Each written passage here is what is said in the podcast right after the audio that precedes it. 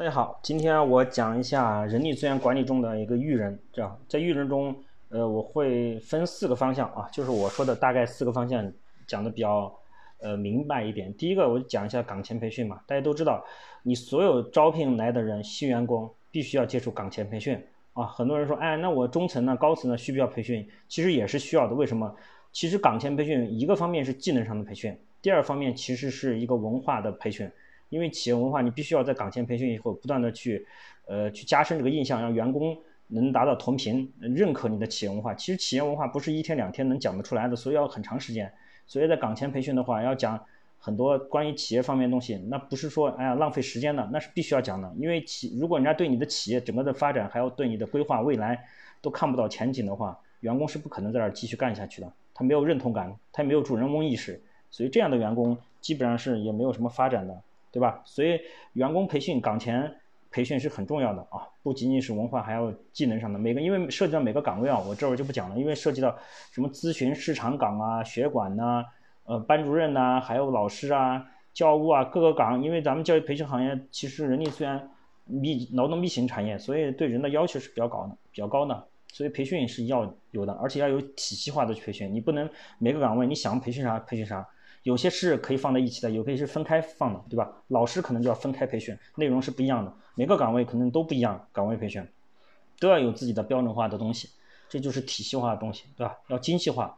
所以我们经常说要做细。第二，岗中培训，什么叫岗中培训？因为入职，比如三个月，他试岗期已经过，转正以后，在岗位培训中，你是不是就要开始要培训？你要有内部培训。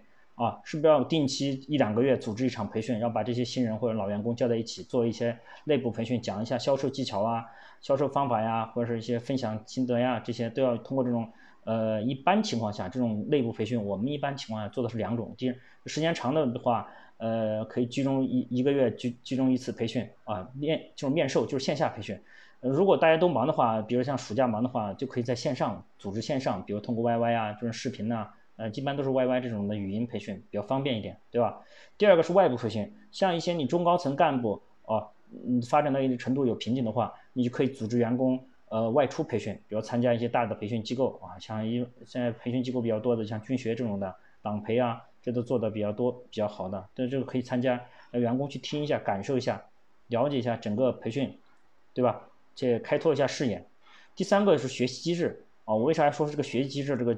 那个精细化了，因为咱们在培训机构啊，很多时候这是一个学习型的一个场景啊，因为我们要面对的其实是学生和家长，而且咱们学习这些课学科这些东西是每年都在不断的变变化的。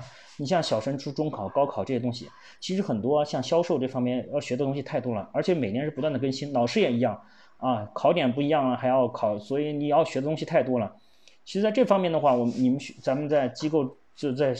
这个学习机制上就要设定好，每多长时间可以要分享学习啊？分享机制，比如每个每个每个每个销售或者是每个老师啊岗位，其实都有自己的那个岗位，他们的一个职那个群，这个在那个群里面就可以定时分享，每天分享要安排一个员工来分享，分享他的学习心得体会，呃新的东西，对吧？这都要去学习，要形成一个学习性是学习性的一个公司。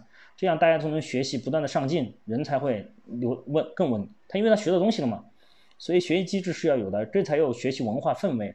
慢慢慢慢的，你的企业文化就形成了。你必须要有学习。一个学，如果做教育培训行业的大家都不学习，你这个机构是做不大的，因为大家都靠吃老本，对吧？最后一个我给大家提一下这个师徒制，啊，培训行业有这个一定要提到一个师徒制，因为我们很多这个知识啊是靠传承的，靠嘴巴说的，因为。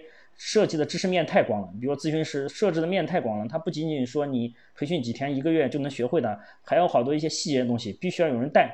所以你可以安排制定一个好的师徒制啊，每个人入职以后都有个师傅带，一对一的帮带或者对吧？如果你没有人，你可以一对二、一带二的这种师傅带带，肯定对老师傅有标准对吧？你就有晋升机制啊，带过徒弟，什么徒弟做得好的话，可以给徒弟，比如说呃，你可以制定一些标准。比如说徒弟的业绩，你可以拿三成或者拿四成，对吧？几个月以后徒弟出师了，好，对吧？你就不拿徒弟的提成，或者是你带徒弟一个出来以后，呃，对你给你可以，比如说有积分制，达到一个什么程度啊？你要带多少个徒弟，以后你就可以晋级了，等等等等。这是一通，这是一套完整的一个激励体制啊。这个需要把这些融会贯通。